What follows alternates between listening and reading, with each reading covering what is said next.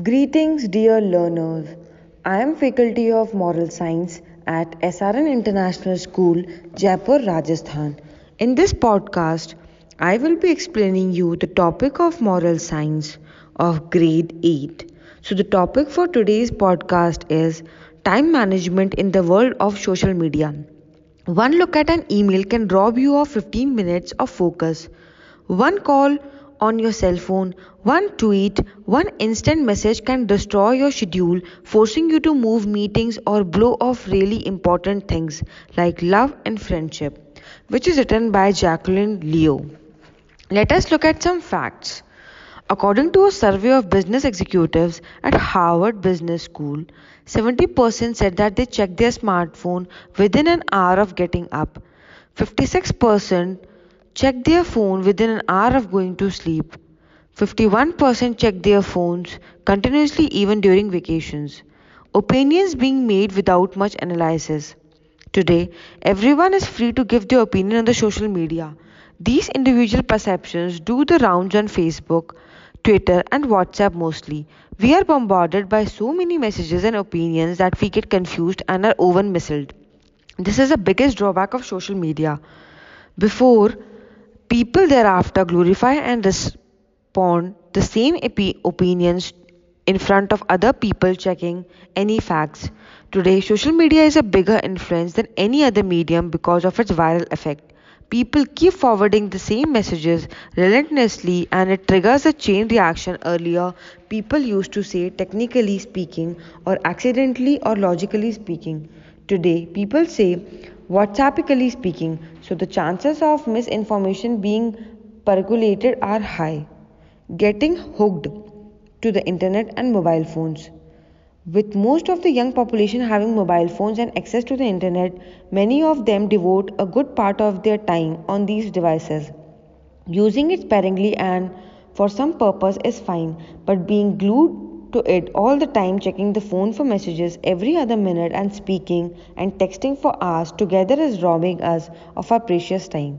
It also affects our studies, drains out our energy, and we are left with no time for outdoor games and to catch up with friends face to face. Since you know the problem, start rationing your time. Make mobile time windows say 15 minutes in the morning, half an hour in the afternoon, and 1 hour in the evening. The idea is to bring some discipline in life. Don't attend to calls outside the window and inform your friends about your windows.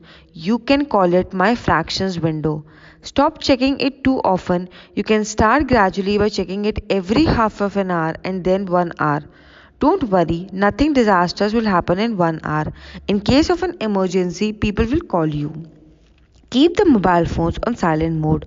When you are studying or with friends, don't let the apps being to distract. Change your phone settings. Leave your mobile at home when you go out for a movie or dinner. In the company of friends and family, you would not miss the absence of your phone much. Try mobile fasting once a week. You can choose a no mobile day for yourself, and that day you will not use it for 24 hours. This requires determination. Tell your friends too. Whenever you feel the need to use it, step back and think Do I really need to call or text this person right now, or can I wait until later? Live in the present. Talk to friends instead of sticking to the phone. You can do it. Next is internet. With Wi-Fi connectivity being made available in public places, we can use our laptops or tablets anywhere, gardens, airports, restaurants, etc. While it has been benefits, it has a lot of negative points too.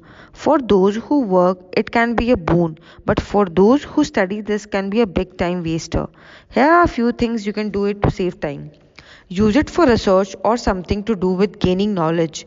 Don't get connected simply to be updated on news or to chat with friends or post silly pictures. Just as we have defined lunch break, define a time for internet break and stick to the schedule time. You will be more organized. Once you have more time on hand because you have limited the internet usage, don't waste it on another electronic gizmos. Go out and play, learn painting or walk with friends in the garden nearby. I have never owned a cell phone and don't plan on even having one. If anyone needs to talk to me, they know where I live. One of the main drawbacks of being too engrossed in the world of social media is that We could be seated with our family or friends at a social gathering, but we are not present. To be present, it is fully engaged in the current situation. To connect and to be distracted, not to be aware of the actions around us.